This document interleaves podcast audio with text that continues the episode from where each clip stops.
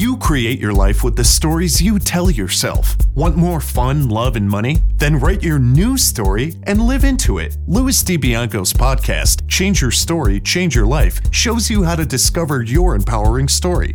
You'll meet many successful people who have created magnificent lives, even when the odds were stacked against them. Plus, you'll learn the secrets of great storytelling that can explode your business. And now, here is your host, Louis DiBianco. What word could have more depth than charity? I promise to tell you, but for now, let's just call it our secret word. Hello, storytellers. I'm excited once again to bring you a short episode on a one word story. I promise you that this story and this word will stay with you for a long, long time and that it'll be well worth it.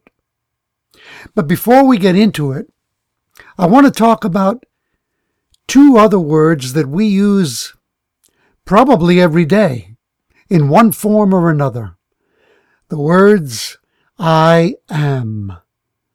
We either say them as a positive, I am, and it's dot, dot, dot, fill in the blanks, or, I am not. I'm not this. I'm not that. Be very conscious of the words you choose after I am or I am not, because they are defining your reality and becoming your truth. We have all had moments when we've said, Oh, I, I, I can't do that. I'm not that kind of person. Maybe someone paid you a compliment when you were in a conversation with them and they said, you know, you're a really charming person. You, you make me laugh. You, you probably make a lot of people laugh. And you say, no, no, no, you know, that's not me. I'm, I, am i am not really charming. And, uh, no, I, I, I don't make people laugh. Or what about if someone asks you, they would like you to give a public speech and you say, no, no, no, no. That's not me. I am not a public speaker. I could never do that. I couldn't get up on a stage and in front of people and be relaxed and hold their attention with things that I that I would say to them. Why not? Well, because uh, well, I, I, just don't do that. That's not me.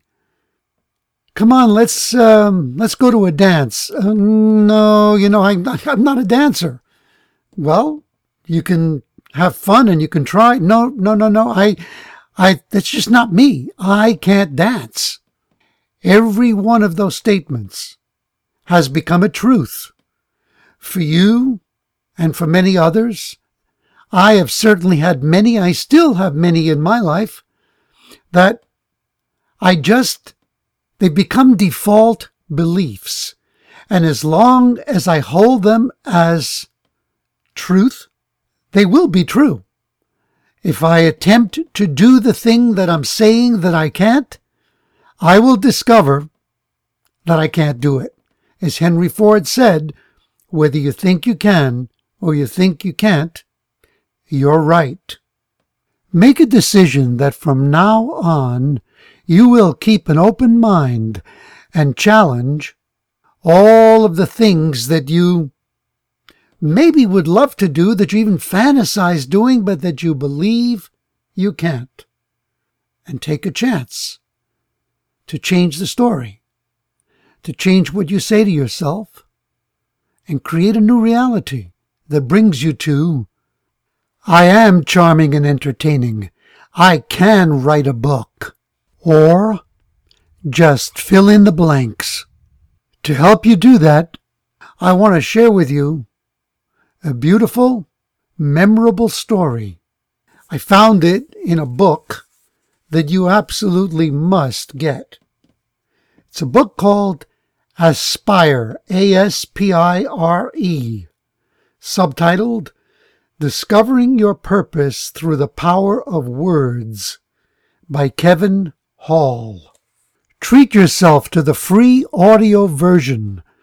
Go to www audibletrial.com forward slash story power.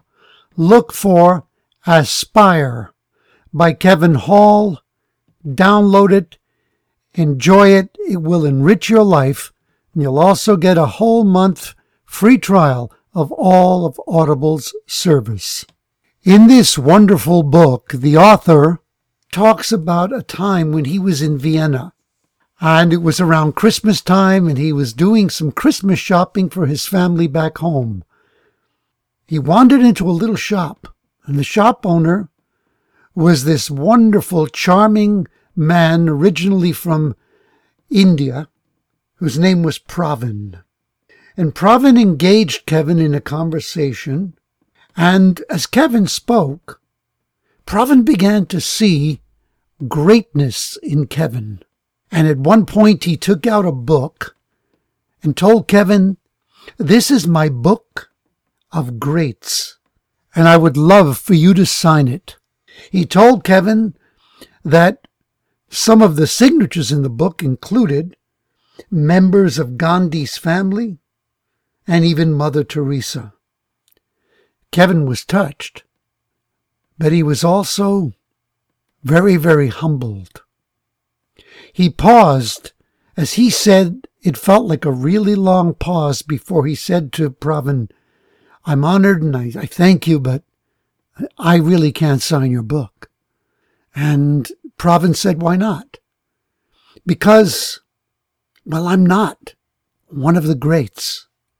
Pravin looked at Kevin and said, I am going to teach you the meaning of an ancient Hindi word tonight. Would you be so kind as to join me for dinner? They went out together, and Pravin took Kevin to a small Chinese restaurant. They had a wonderful meal, and at the end, Pravin leaned forward and became very serious, and Kevin was all attention. Pravin said that he was now going to reveal the meaning of the ancient Hindi word. He said, In the West, you might call this charity, but I think you'll find that the word has a much deeper meaning. And of course, Kevin thought to himself, what I asked you at the beginning of this podcast. What word could have more depth than charity? Then Pravin revealed the secret of the sacred Hindi word. The word is Genshai. It means that you should never treat another person in a manner that would make them feel small. He went on to tell Kevin, he gave him an example. He said, Imagine that you're walking down the street and you see a beggar sitting on the street and you casually toss him a coin, you would not be practicing Genshai. But if you went down on your knees and you looked the beggar straight in the eye and you placed that coin in his hand, the coin would become love.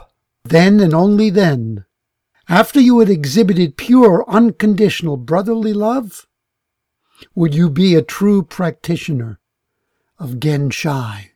Pravin's next words had a profound, lasting effect on Kevin's life. He said to him, Promise me this, Kevin. Promise me that you will never, ever treat yourself small again. This is how Kevin describes the profound, simple lesson that he learned that night. One word could change the world for the better. Words are like passwords. They unlock the power. They open the door. Genshai.